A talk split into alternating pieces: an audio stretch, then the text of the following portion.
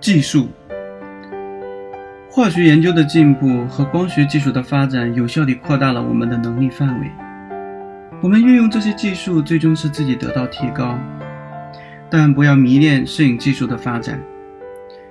摄影技术的进步，应该仅仅是为创作服务，有助于实现自己的拍摄理念。在此，应该注意要有能力驾驭它，展现我们所看到的场面。这是通过照片得到的证明。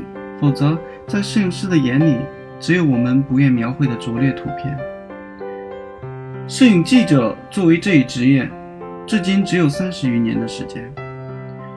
目前工作状况得到了改善，这得益于相机的小巧和便携的操控、通光性能良好的镜头和为了满足电影发展需要而产生的颗粒细腻、感光度高的胶片。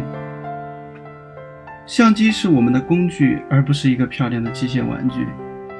只要感觉这个设备用起来舒服，适合你想要做的事情就足够了。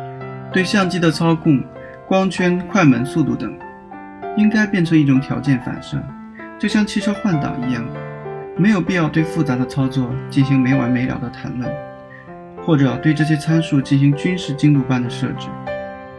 所有制造商都会提供一份简明扼要的相机使用说明书和用牛皮制成的相机包。即使是在冲洗漂亮照片或者放大照片的时候，都应该尊重拍摄的价值，或者是在线拍摄的价值。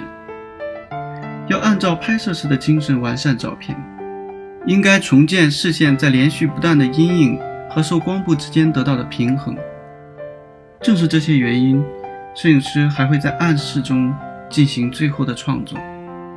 我一直对那些热衷于摄影技术、流露出无节制追求图像清晰度的人持有微词。他们是热衷于细致、精准呢，还是希望欺骗双眼，感觉自己与现实更近？另外，他们也总是远离真正的问题。其中一部分人总是借用朦胧的艺术效果，掩饰所有故事的细枝末节。